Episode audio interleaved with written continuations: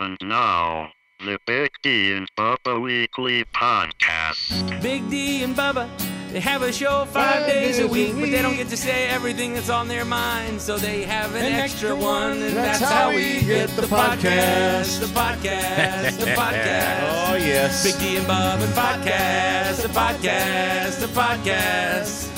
Big D and Bubba's podcast. Geez, Patrick, I realized you you didn't really sing along because you know He's I did not embarrassed. this time. that Joe Galante is here, and so you really clammed up. I Embarrassed. did Patrick- kind of like Patrick freeze had up. started to sing. I was going to walk out. Okay, so before we dive into everything, um, first of all, I do want to say thank you to Pickle Jar. Pickle Jar is uh, the app and the sponsor, and if you love music, you need to download the Pickle Jar app. You can actually tip, you can show gratitude to your favorite artists and bands, and then support some really cool co- um, uh, causes around town. Plus. You can watch exclusive content, got pics and videos and all kinds of stuff that you can't find anywhere else. Download the Pickle Jar app today picklejar.com. It's good for your Droid, good for your Apple. Uh, life is good. And uh, yeah, now we get to find out why Patrick wasn't singing along with his I little theme there. I wouldn't either.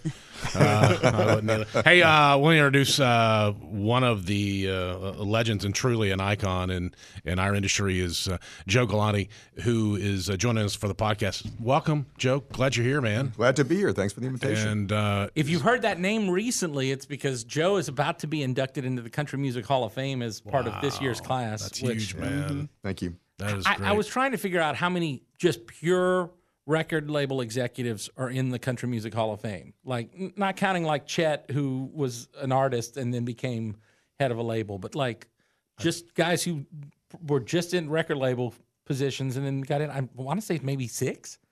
I don't think it's that high. I don't think it's that many. I mean, maybe. Foglesong, Jerry. Um, there was somebody else from the 60s. Fred Foster, but I Fred mean, you know, uh, yeah. So it's You guys are talking names that I, I have Yeah. heard fleetingly, and I'm in this. I think for like the passive uh, podcast listener, they're like clueless. Who are these people? I, I have no idea what you're even talking about. Well, Well- Fred, Fred Foster was the guy that founded Monument Records and signed Dolly Parton.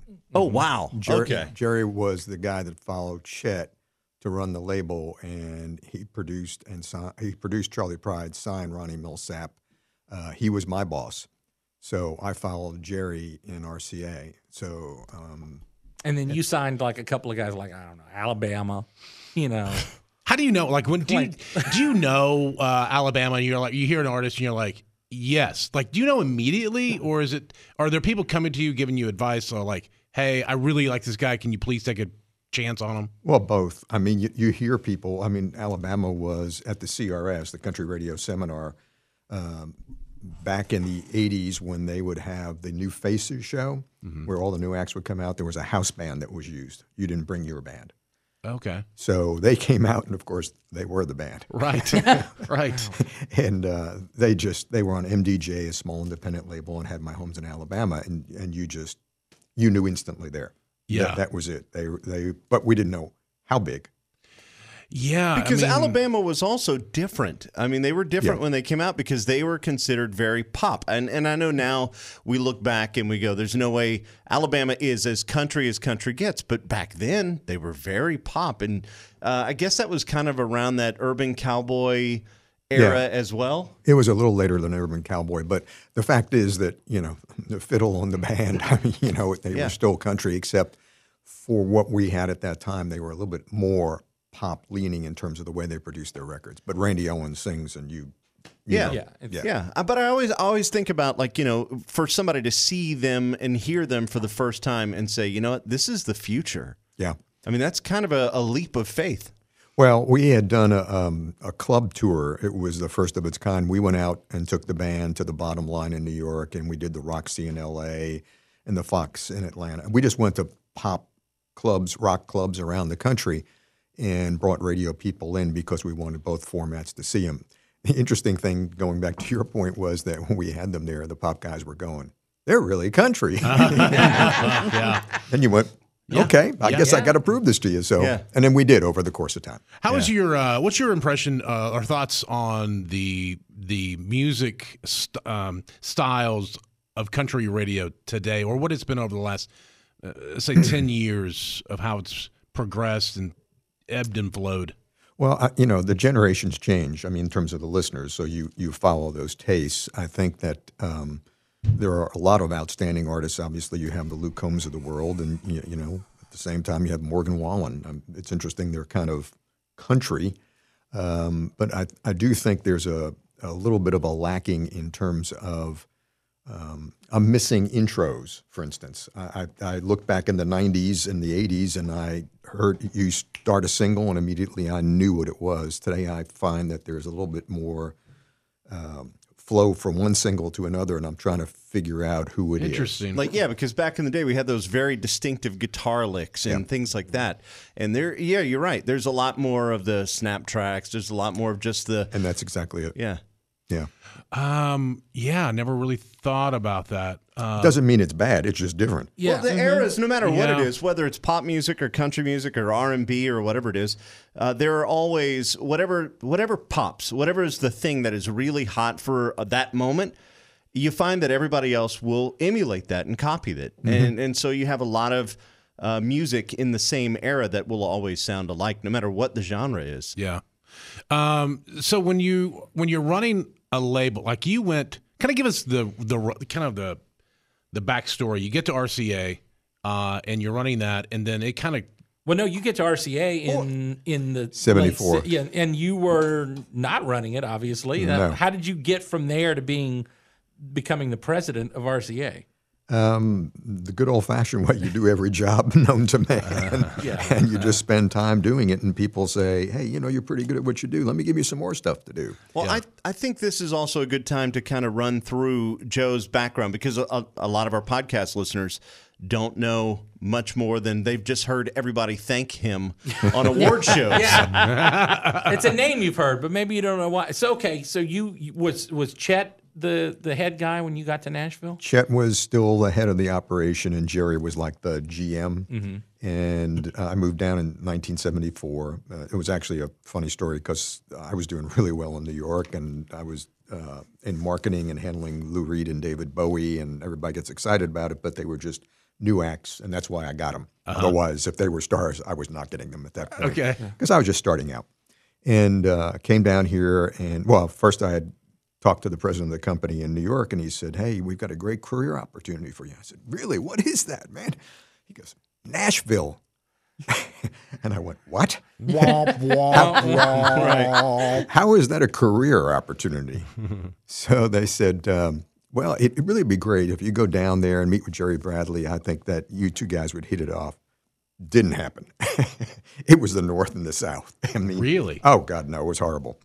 And um, and Jerry, Jerry's had that attitude, you know, like, hey, I'm running this company over Yeah. here. Who the hell are you? Yeah, yeah, Okay. yeah. But it was a, a, a marriage that did work out because I got back on the plane, went home, and I said, you know, I came into the office and I said, so what, what happened? I, he, he, he didn't like me. He said, he loved you. so you're going down. So I immediately went back to the office, my office, and I called down. At that point, we used to have uh, what were lacquers. That's how you heard music initially in the company was through a test pressing that you would get. And so the country acts, just like the pop acts, sent them to New York. And I started listening to the country lacquers. And it was Porter and Chet and Floyd Cramer. And I'm going, hmm. I mean, I grew up in New York. Yeah. I'm, I'm a rock and roller. This is really I mean, my idea of country is what's on pop radio. So if it's Johnny Cash and Ring of Fire or, you know, Skeeter Davis, I, uh, okay, I'm in. I know Eddy Arnold, Jim Well, you were Reeves. just talking about you were in you were dealing with David Bowie and Yeah. those guys, and you're going from David Bowie to Yeah. Hee Haw, basically. Yeah, It's a culture shock. So anyhow, I came down here and I spent the first couple of years just kind of watching and learning, and I was just helping out with the operation. And then one day I went into Jerry and said, "You know, these records, the way I'm looking at this stuff, because I had been in promotion in New York, I said, I think we can do better." And he said, "Well, you son of a bitch," he said, "if you think you can do better, go do it." uh huh. I love it. So all of a sudden, I'm starting to do promotion, and then the next thing was marketing, and then Jerry left, and I was basically the GM at that point, and uh, they put me in charge of the company in 1982. So how do you what do you change about the marketing for country music? What what were the changes you made? Well, you know, today everybody takes it for granted, but we were the label that did the first promo tours where you would take an hmm. artist to radio stations, or at the point we did, for instance, the Judds, we took them into studios and had radio people come in and, you know, set up just like you have here. And they hadn't done that before. You know, you, long time ago, you had the Loretta Lynn tour that she did when she was driving around with Doo.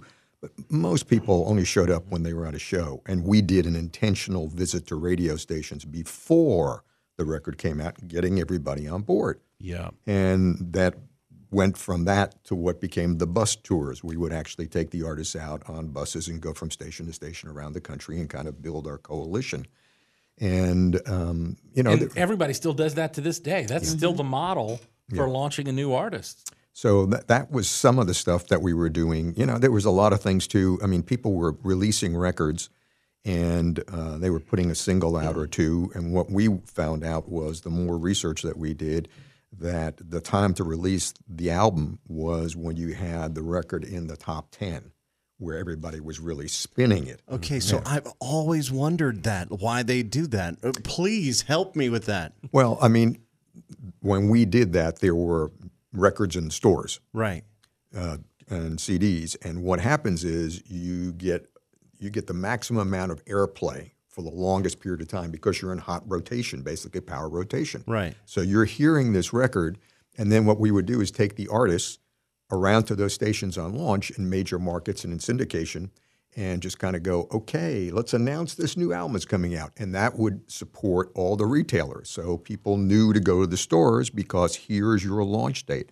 Prior to that, nobody was really doing it.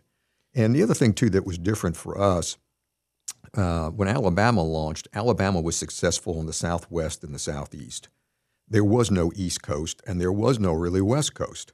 And so chains like Tower Records, they really didn't carry a whole lot. Emmylou Harris, they would carry Ma- Johnny Cash, but most mainstream country, it was like, you know, no, we don't touch that stuff. And the same was true in, in New York. There was Sam Goody's and places like that. So we went up. Uh, actually, Marlboro was doing a show around the country, and in, in Madison Square Garden and the Forum.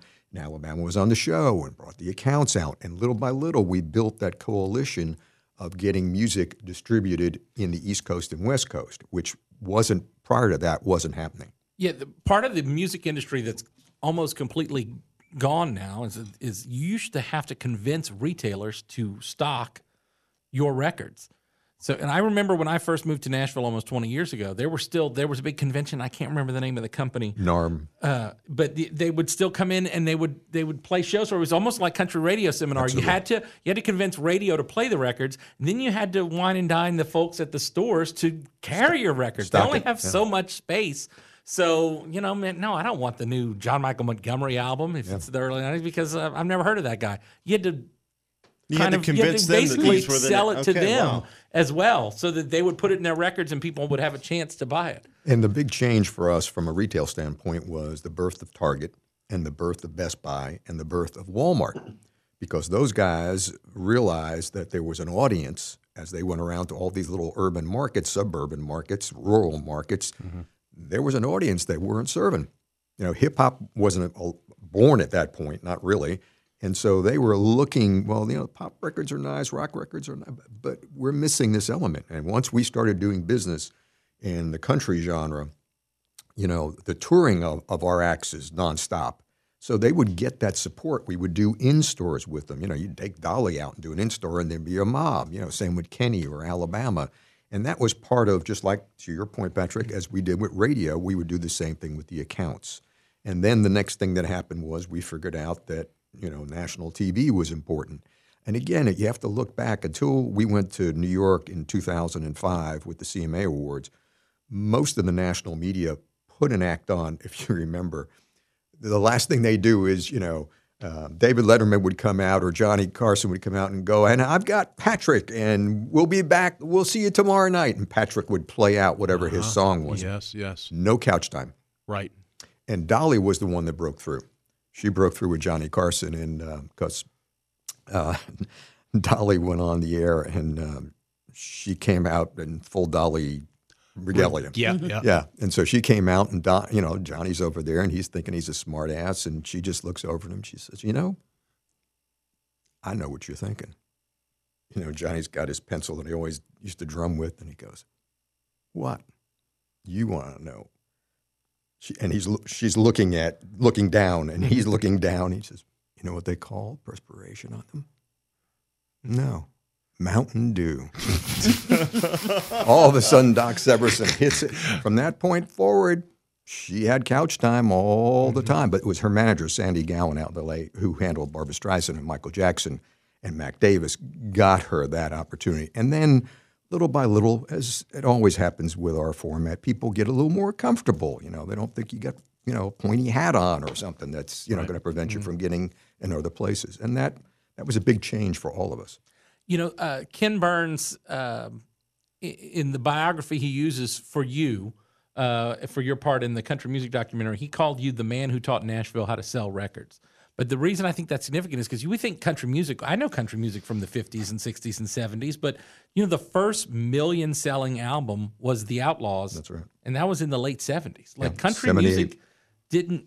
So before 1978, no country album, all those songs we know, none of that stuff sold a million copies. Well, no, and the certifications were also different back then, and the prices were different too. I mean, you mm-hmm. know, you, you were selling records for five dollars. I mean, when I moved here, up until probably eighty or eighty-one, um, the retailers and our own companies would not price country records at the same price the pop records were because they thought It was lesser. Wait, yeah, I mean, you know, you, you got all poor people, and they got no shoes, and you know, they've got no money, and I mean, Yeah. you know, uh, okay, that there was a period of time where that was a really, we were a really rural format, but when we started selling, you know, a million records on Alabama, I went back to our distribution company, and said, raise the price, and from that point forward, then you know, everybody starts going out with the right artists.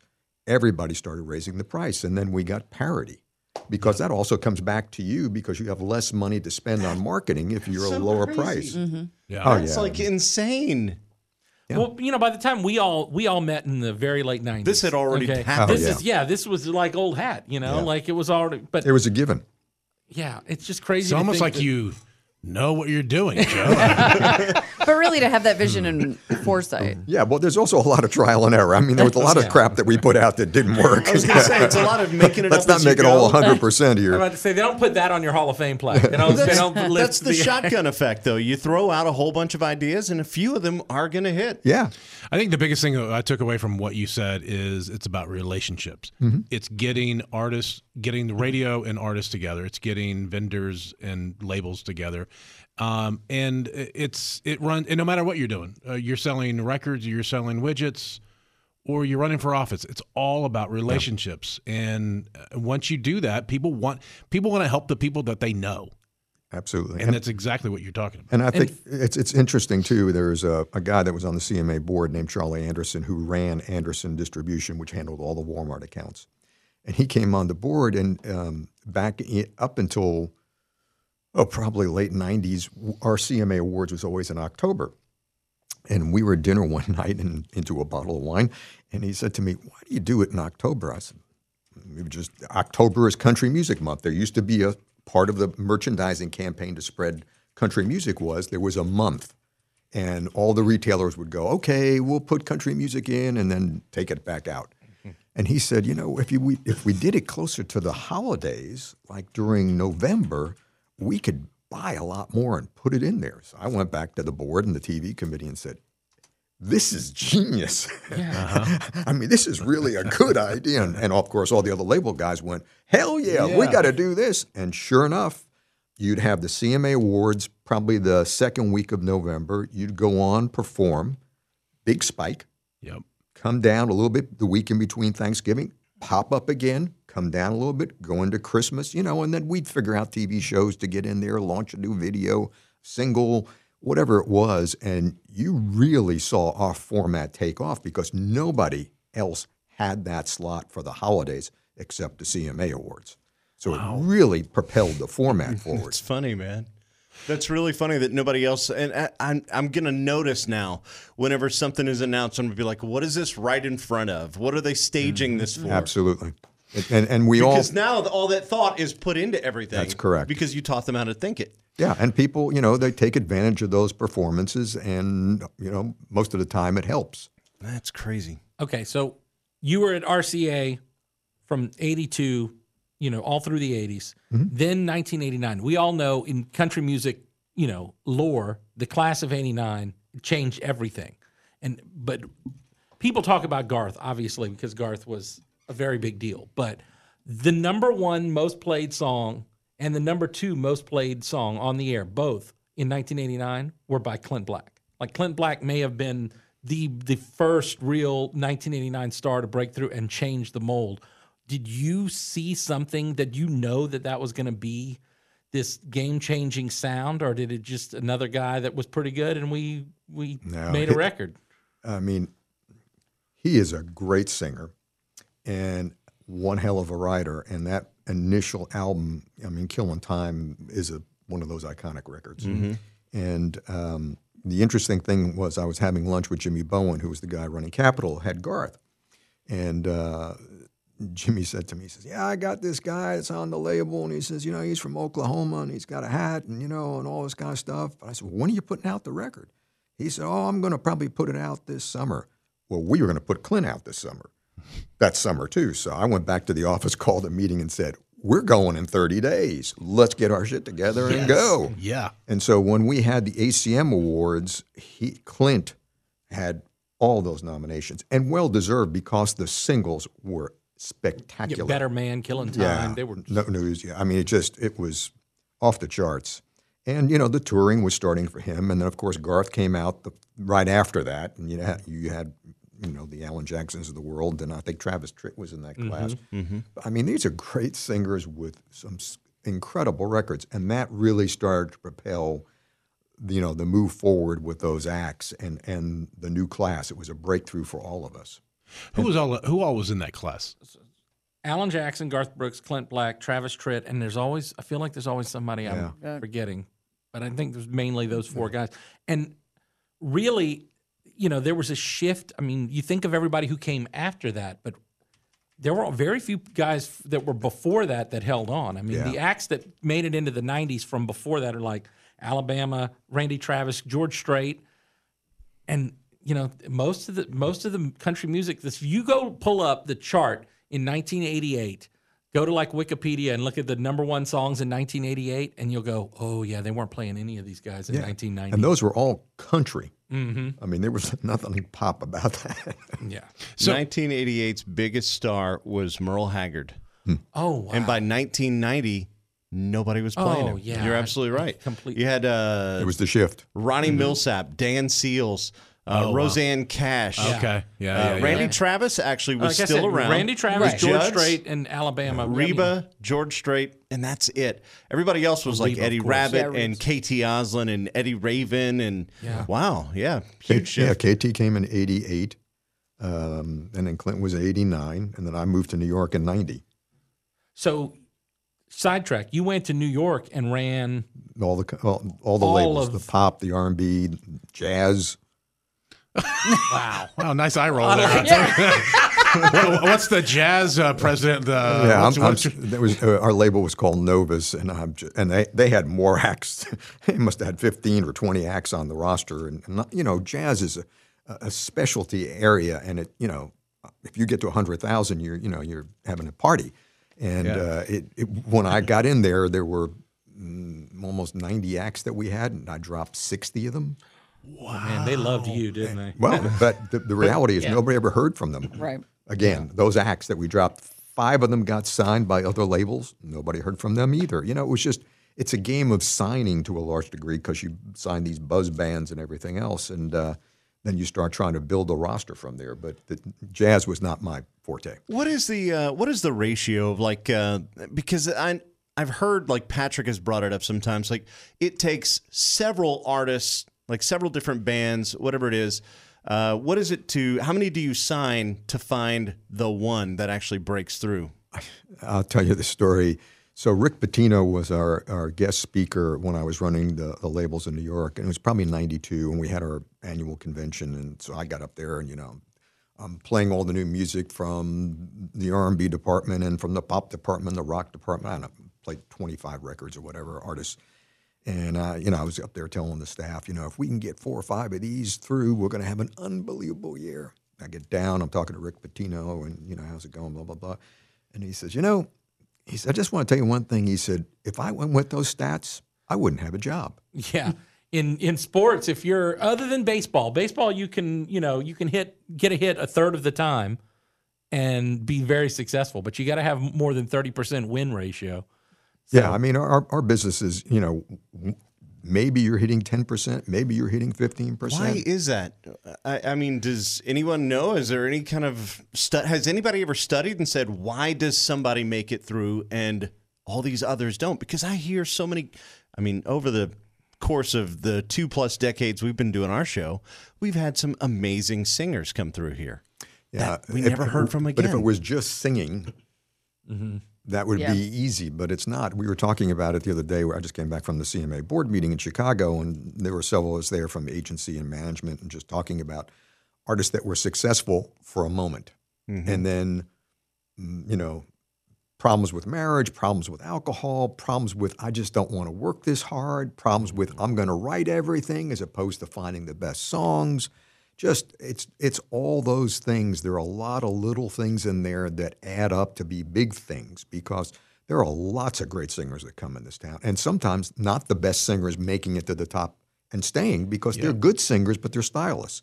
But they they find those songs that we all go, oh, that's great because you need a bunch of great because otherwise you just you know you become forgettable. you That's a fascinating, but because uh, the whole star thing, how you become a star, is it's like a crapshoot. And has it changed now with like TikTok and uh, all the viral video stuff? Yeah, I mean, the, I think the barrier to entry is lower than it was before because um, when I was running the labels, we had 24 acts, maybe 25 acts, and we were running probably 35% market share. Today, the labels are running on average somewhere between 34 and 36 acts, and they don't have that kind of market share because you're getting acts that truly aren't.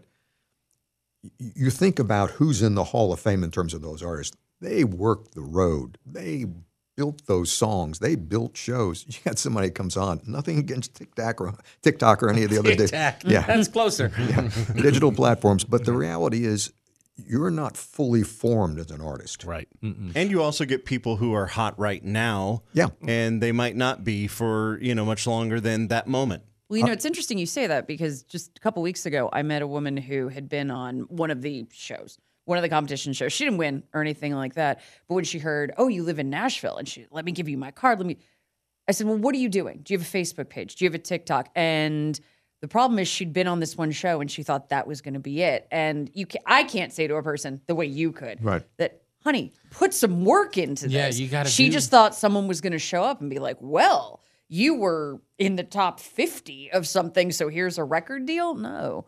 Well, I think it also changes. People come in and say, "Oh, I've got two million streams." Well, Patrick's got seven. You've mm-hmm. got ten.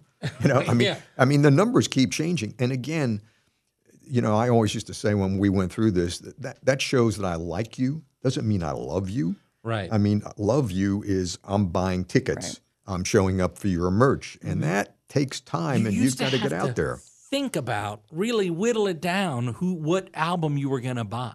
Yeah. Like I saved my money and once a month I bought a record and that was my I had to really like decide who I wanted. But and and once I bought it, that was it. I can only buy that record one time. So you're only gonna get one number out of me.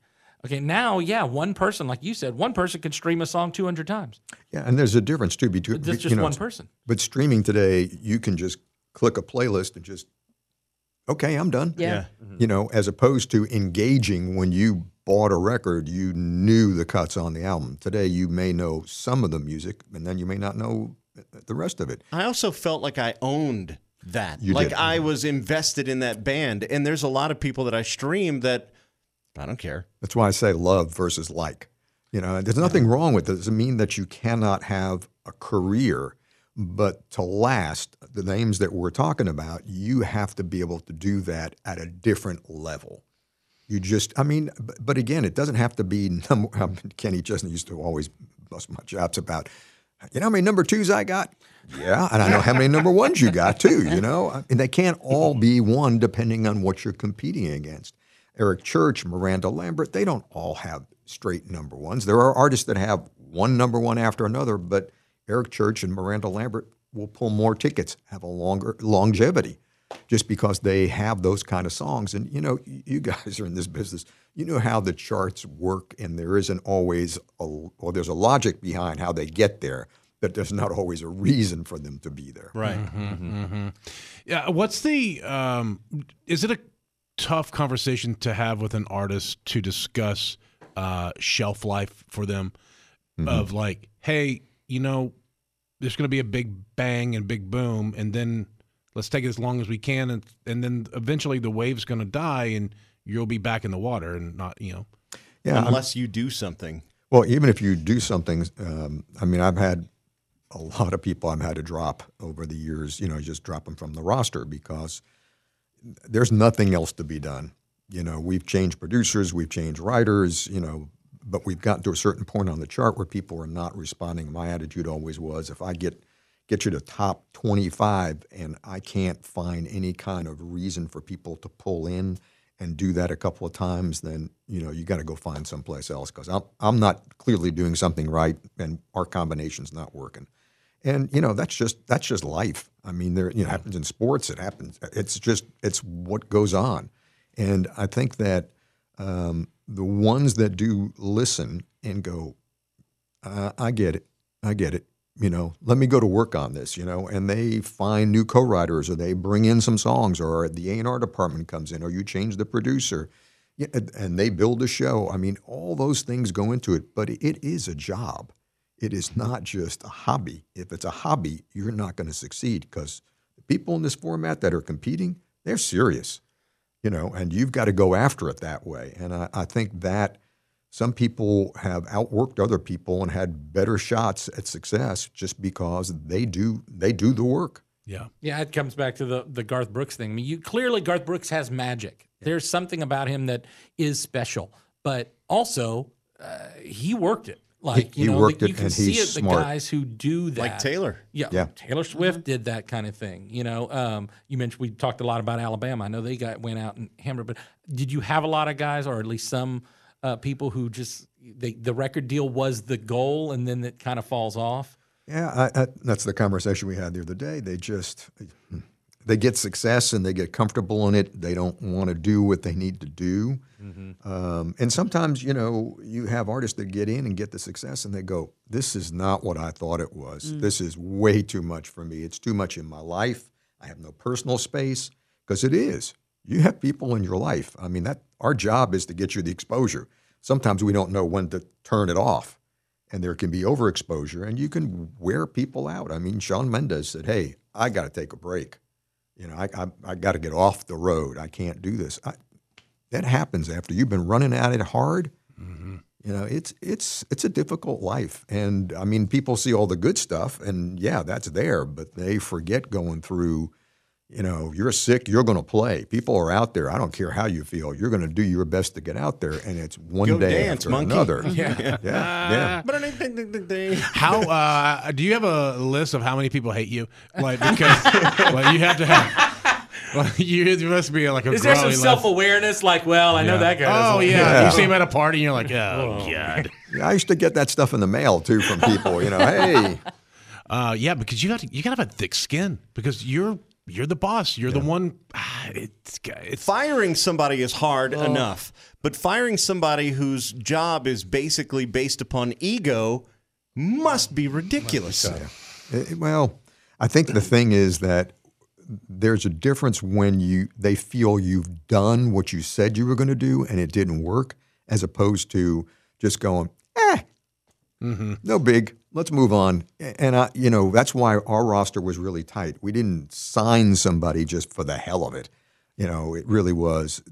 We we have a plan here between all of us, the manager, ourselves, the producer, and you kind of and the artist, obviously, and and you try to execute it. And sometimes it works, and sometimes it doesn't. Because again, there, I think the, the number I saw the other day, there are seventy thousand tracks added to Spotify every day. 70,000 songs. Just- Just in general? Yeah, yeah, Every day. every day, and that's just Spotify. It leaves out. How do you music. break through that? It's the same thing as YouTube. There's like they mm-hmm. say there are a million videos That posted on not- YouTube every day. Like how do you? You don't, doesn't include that. Doesn't include podcasts. It doesn't include Netflix. I mean, oh the amount of media that we're being pushed with. And in fact, the other day I read an article that talked about the algorithm, which we all know is how songs are picked, and sometimes that's how you wind up with your. Oh, you're going to like this on Netflix. It's the algorithm that looks at your likes and says. The thing it said was, okay, this tells me what I like, but it doesn't know what would be unexpected that I would like because it doesn't show up. And that's where you get that magic where somebody shows up the other day, like Morgan Wallen. I mean, he's nowhere anywhere, and then boom. Yeah, how how does that happen? How did that happen? Morgan was I, more, there was he was around Mm-hmm. and he played and and it was fine, but it was like kind of like eh. and then all of a sudden it it really seemed like And it was overnight. and it was before the controversy. So Oh, yeah. something Oh, yeah. happened. Oh, it was- something The there was there was a shift. The songs, was the the songs. songs are that good. Yeah. And then he he's you know he was part of the generation that came up, and he was able to get on uh, social media, and you know his team helped him get there, and he you know you'd you'd get more content from him. People felt he was accessible, and I mean the records. It was those album that album is a great album. I mean it is it's chock full of great songs. So, but uh, that consistency, I mean, the thing that we all understand today that is different than before in the digital space, you have to keep feeding the beast. You can't just stop. People want more, more. Give me more. Wh- What's the alternative version? Is there a mix that's different? Is there a new track that you're doing? Can Patrick and I get together and play? A, co- you keep it going, and that's part of what the burnout is too. Because in order to keep moving forward, you keep putting that stuff out. And if mm-hmm. you, th- my personal opinion is that it's not a bottomless pit in terms of creativity for all these acts. They do need a break. They need to go away sometimes and go whoop. Mm-hmm. You know, I want to feel that. I mean, Kenny now on the road, you know, he is so excited about being out there. But there was a period prior to COVID where it was like, man, I've been doing this for like 30 years, you know, mm-hmm. same old, you know, not about the audience, but the, the grind of mm-hmm. going through everything. So let's. I want to go back to the like the Morgan controversy, and we're not going to address that. What I am what I would like to bring up is, you know, with Kenny, Kenny and Tim, they stole the cop horse. Remember, and there was all this Oh, yeah. drama, and then you got the Morgan thing. When something crazy like that happens, and an artist uh, goes through an event that looks like it can be, you know, career ending. You know how. How do you turn that around and say, you know what, we've got way too much momentum we've got to find a way to push through whatever they've done that was dumb. Well, th- that, that particular incident gave us the opportunity to get on Tonight Show with Kenny. That was his- first major TV appearance. So, Because he blew up after that. After that, it was Yeah. over. but again, we had you know Like over in a how good Forever way. Feels. Um, there were songs coming that supported that, and he was growing in terms of tickets, and that just kind of pushed it. You know, I remember when I moved back to, to Nashville, and and um, Martina came out with Independence Day, and everything was out there with OJ, and people took that song on Independence Day and put those two items together, even though it had nothing to do with it. Mm-hmm. I mean, in, in, in the way it was written, Right.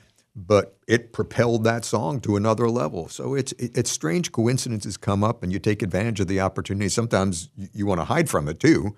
You just don't want to be out there. You know, I mean, Morgan went through that where it was just like you've got a target on your back, and we're going to keep on firing from so many places. Yeah. What's the um uh what's the craziest time you've been in bed and you get woke up by a phone call and someone says, "Okay, Joe, I have to tell you something. It can't wait till tomorrow. I've got to tell you now." It, it was funny because this is probably, well, it was. It was 2001. And I normally don't keep my cell phone on by my bed when I go to sleep. And that night I did. And Alan Jackson's manager, Nancy Russell, called and she had had a conversation with the Grammys about the potential to get Alan Jackson on there. And she just went off about we got to get this goddamn done. You know, I mean, just and, and I'm lying in bed and I'm like, what? What are we talking about? What, what? Who did you talk to? You know, trying to get the whole thing together. And so then I followed up the next day with the guys that are, mm, Ken Ehrlich and all that. And so I'm talking to him and he goes, Well, if you can cut that song down from five minutes down to three, uh, where were you when the world stopped turning?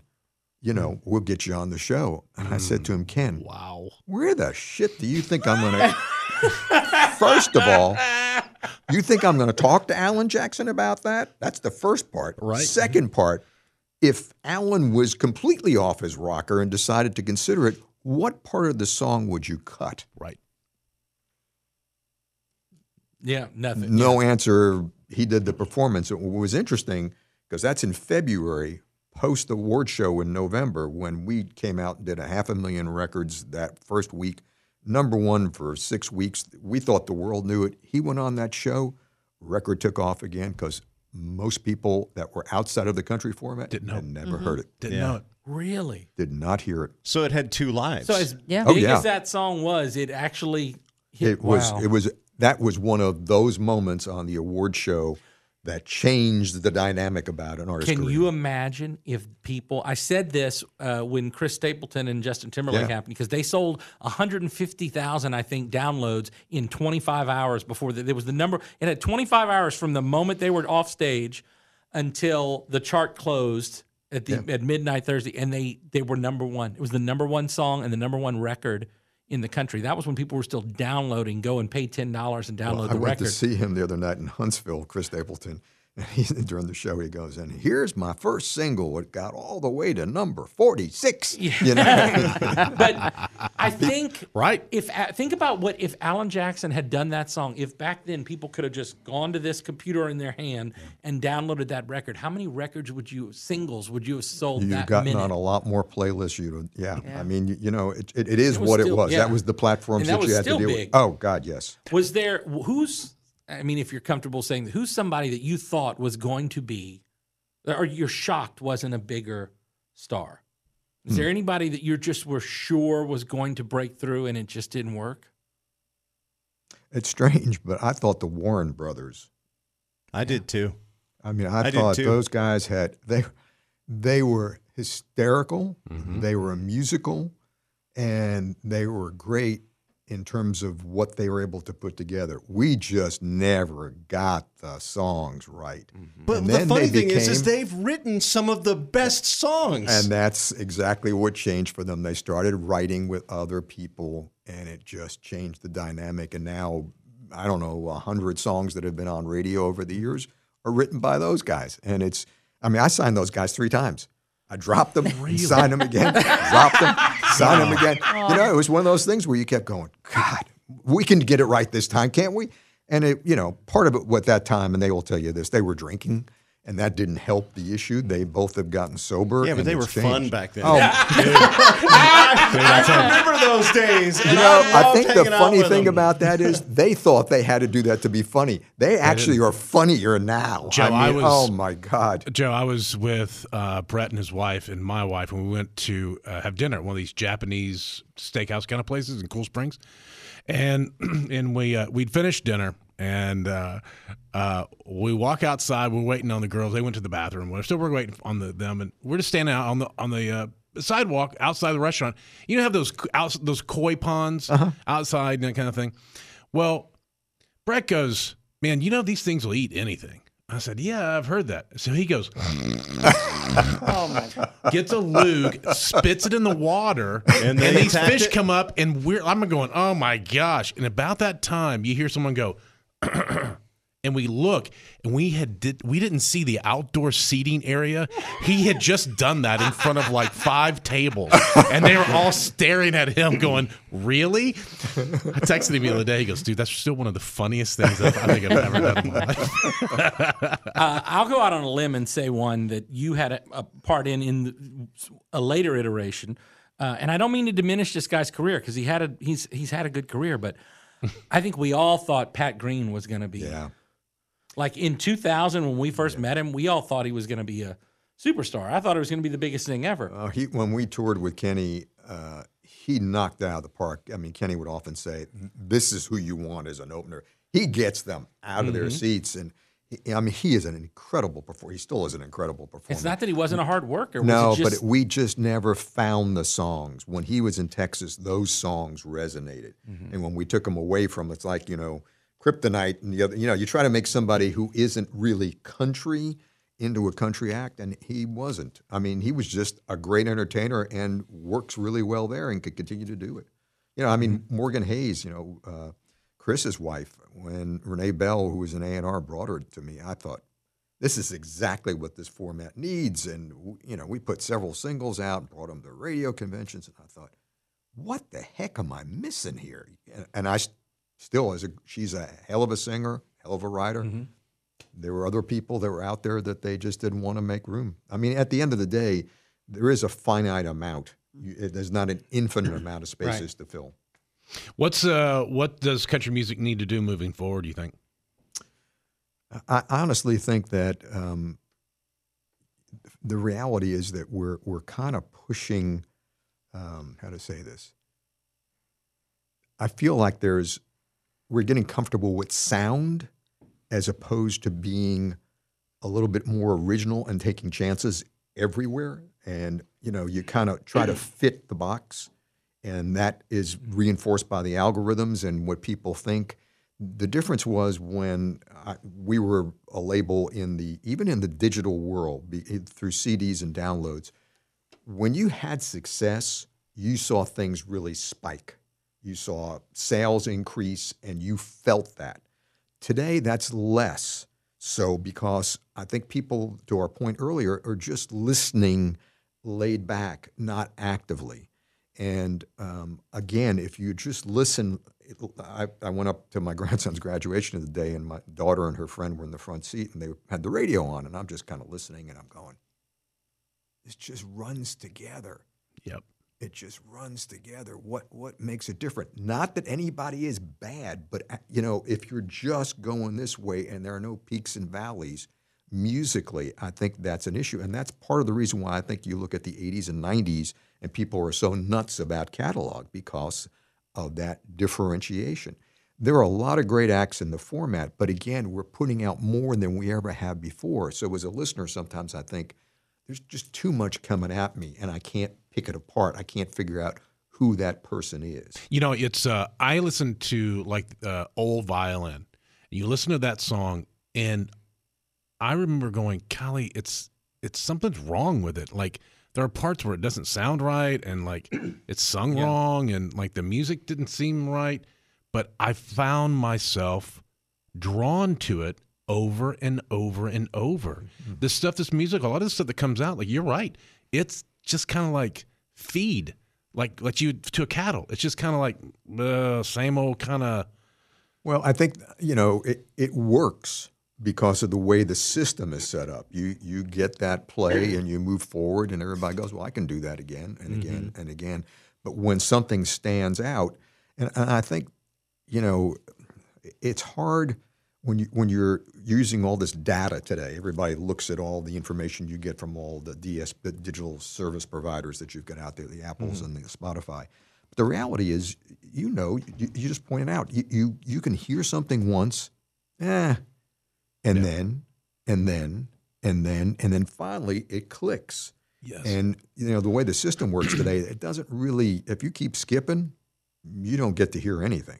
Yep. And, and, and again, there's so much coming at you, it's hard to kind of hold on to it. And that's where that class of 89, those voices were all different. Oh, they yeah. were all unique. And they were all the songs. The I, I keep coming back to that. What makes our format, what makes our town, you know, is the fact that we've got great songwriters and we've had a tradition of great songs. And when you get this feeling that you know it needs to fit the track as opposed to the song being crafted around everything that's around that. And going back to my point about the intros, again, there's a lot of stuff out there that's working really well, but uh, I was in the job of trying to build a catalog. So, you know, my job was okay, so Jerry had signed Ronnie Milsap, so who's going to replace Ronnie Milsap? So, Kenny Chesney. And then you go through and it's Brooks and Dunn, and you go through and it's Alan Jackson. And you build that up, and that's how your label becomes successful because you've got a ton of these acts. The best catalog in this town is what exists in Sony because it's the combination of RCA and all the Colombian epics. So it's Merle Haggard, it's Tammy Wynette, it's Charley Pride, it's Ronnie Milsap, it's Eddy. you can go on and Willie Nelson, Waylon Jennings. It just goes on and on and on and on, and that's how those labels become legendary because they've got the best of.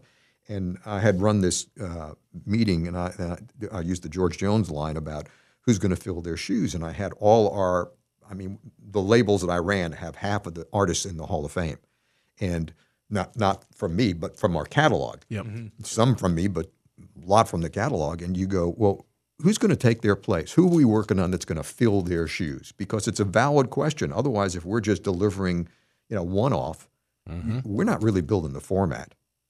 Nope. You know, you're keeping people's, you know, they're they're happy. You know, it's like vanilla ice cream. There's, everybody likes it, but you know, it's not. Every once in a while, you want something that's going to give you a surprise, and I think that's what the label need. I'm not the label. I'm sorry.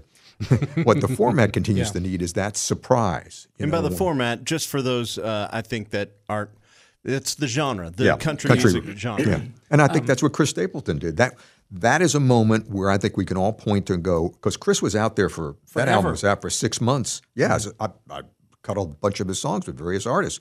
Always, when you got the demo, you just stopped. I remember pulling over on the side of the road and going, "Holy, yeah. What the?" Uh huh. You know who? But at the end of the day, that album had been out for six months. I remember talking to Mike Dungan, who runs the label, and he said we were dead in the water. nobody nothing, nothing was happening. I was, uh, and people go, oh, radio only plays what they want you to hear. That's not true because I was in here constantly begging Constantly. people to listen to, like, you, don't you get it? Go listen to this. It's the best had thing you've ever heard. Patrick had Chris do his voicemail Oh, I was message. just- he was I such a fan. No, you had Chris do. I didn't do that. we did that to make Leave fun a of him, but- message for Patrick. Oh, it's amazing. But uh, That's a great goddamn idea. it was really great. But I, I, I would. I, You wanna I do bought marketing? 10 yeah, I bought ten copies of that album and gave them out to my close friends Yep. and family, and and my brothers who love country music. My my nephew and my cousins, they were all like, "Hey, this is pretty good," and I was like. No, it's not pretty good. It listen to it again. This is the best. What is wrong with you? And they just it just didn't click until The it was- performance. it was on stage, and it was like, oh, Yeah. okay, well, I get it now. And why would you not have put out? Because that always baffled me. After that Oh. performance, the fact that they did not put out Tennessee, Tennessee whiskey. whiskey. as the single. They That- had a single planned for the Monday following the awards, and I'll tell you that's the biggest mistake I can think of from a label, from a promotion standpoint. I can't believe that wasn't a single. You got in that everybody was in setup mode. They had the record out there. They had it primed to go, and it was like, whoops, that's where the pivot comes in. You have to be able to shift. You have to. And But you, you know, it's interesting you bring that up because we were really frustrated when Martina was having, you know, everything from Independence Day. Where I mean, everything she was going through, those records were just enormous. But we could not get the female vocalist of the year. So I got really ticked off one day, and I said, okay, we're going to bundle the cassette in the Tennessean because most of the voters lived in Tennessee. They lived in Nashville, but it, it, the people in the business don't listen.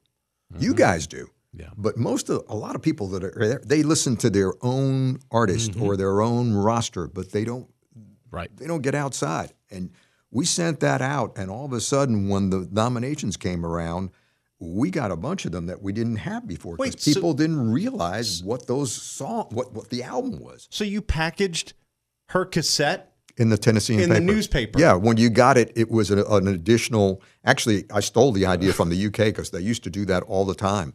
They would put a, a, a cassette in there when I was overseas. I went, that's an interesting idea. And then realizing that most of the voters were here in Nashville, it was like, well, this is a no brainer. I mean, you know, why That's not go? Really smart.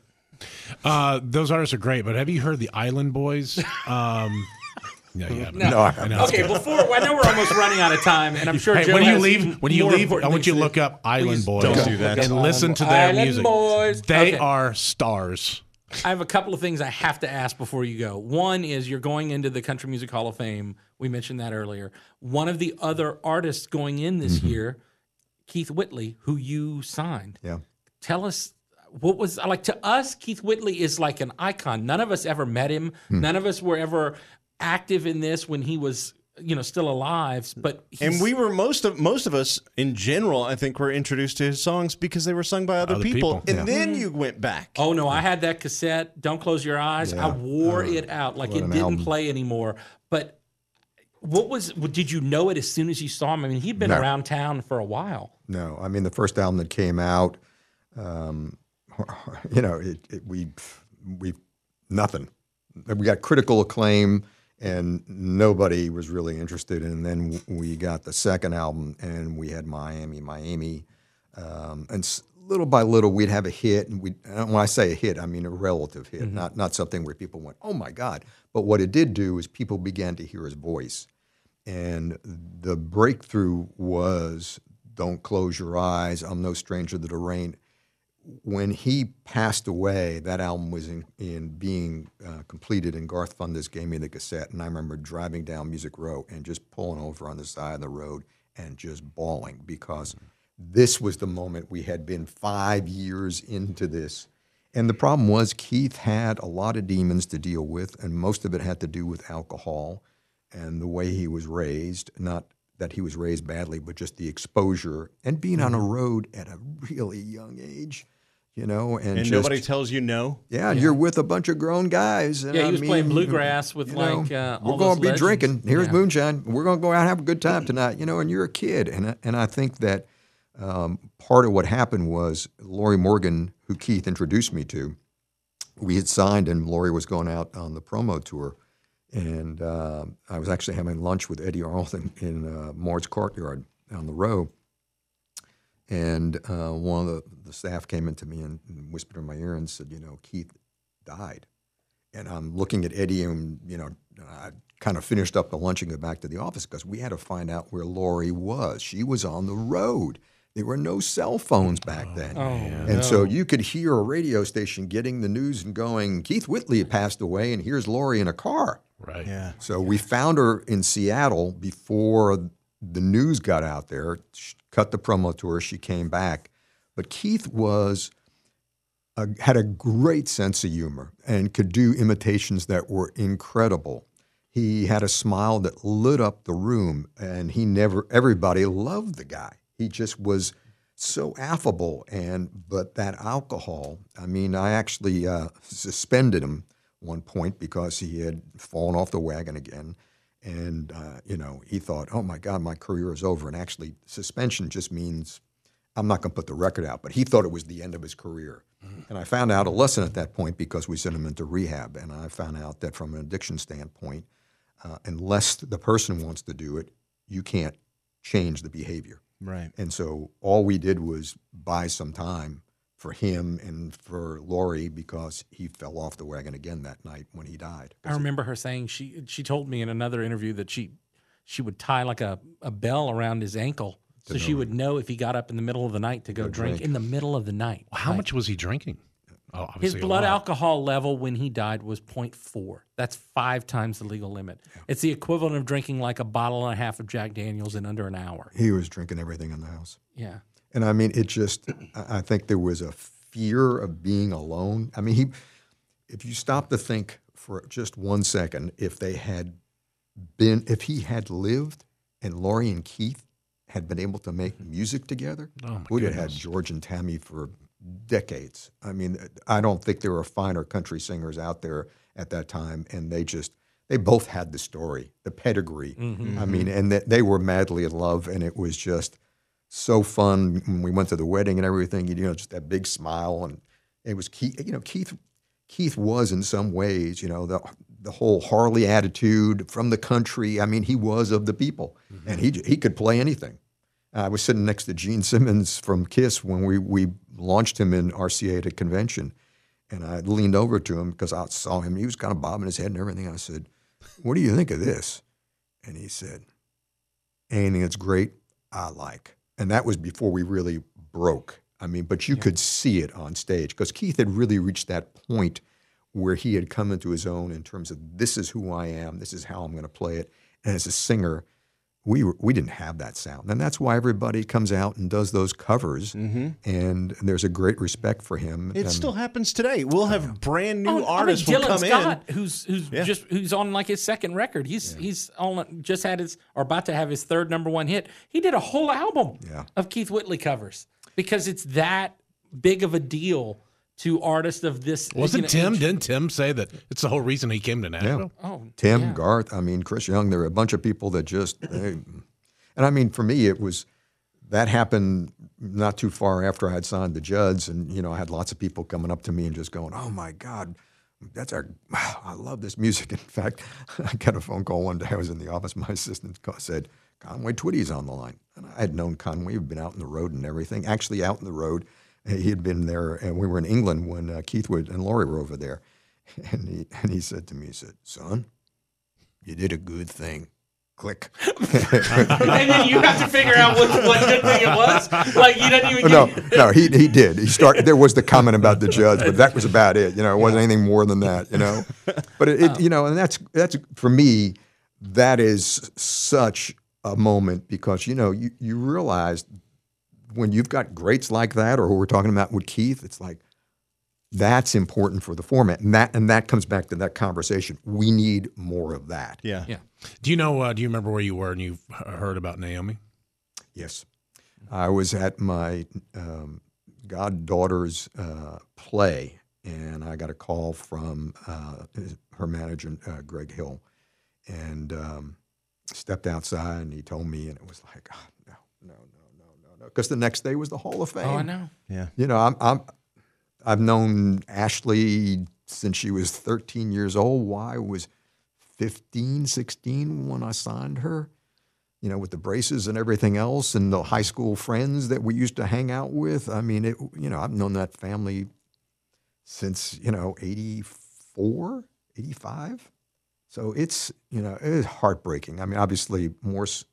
You know the story, and you know what's going on there, but it's she was uh, an entertainer and she was a songwriter and she was a personality and she was a big part of their success because Wy was a kid. She was a singer. Yeah, unparalleled. For sure. Yeah. but mom would make those moments on stage where everybody just kind of leaned in and, and that was it. That was another you know wave of mothers and daughters and sisters going to shows that normally didn't show up before. They they brought more people into the format. Yeah.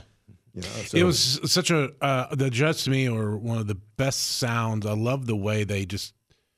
I don't know. I don't know. What's the uh, just the the blending of the voices or the and the guitar playing The that yeah, it- Don that- Potter and Brent Maher made those record again we were talking about before when a Judge record starts you know instantly based on those guitars and it who goes it is and it goes back to what you said earlier. It sounds like everything's kind of the same.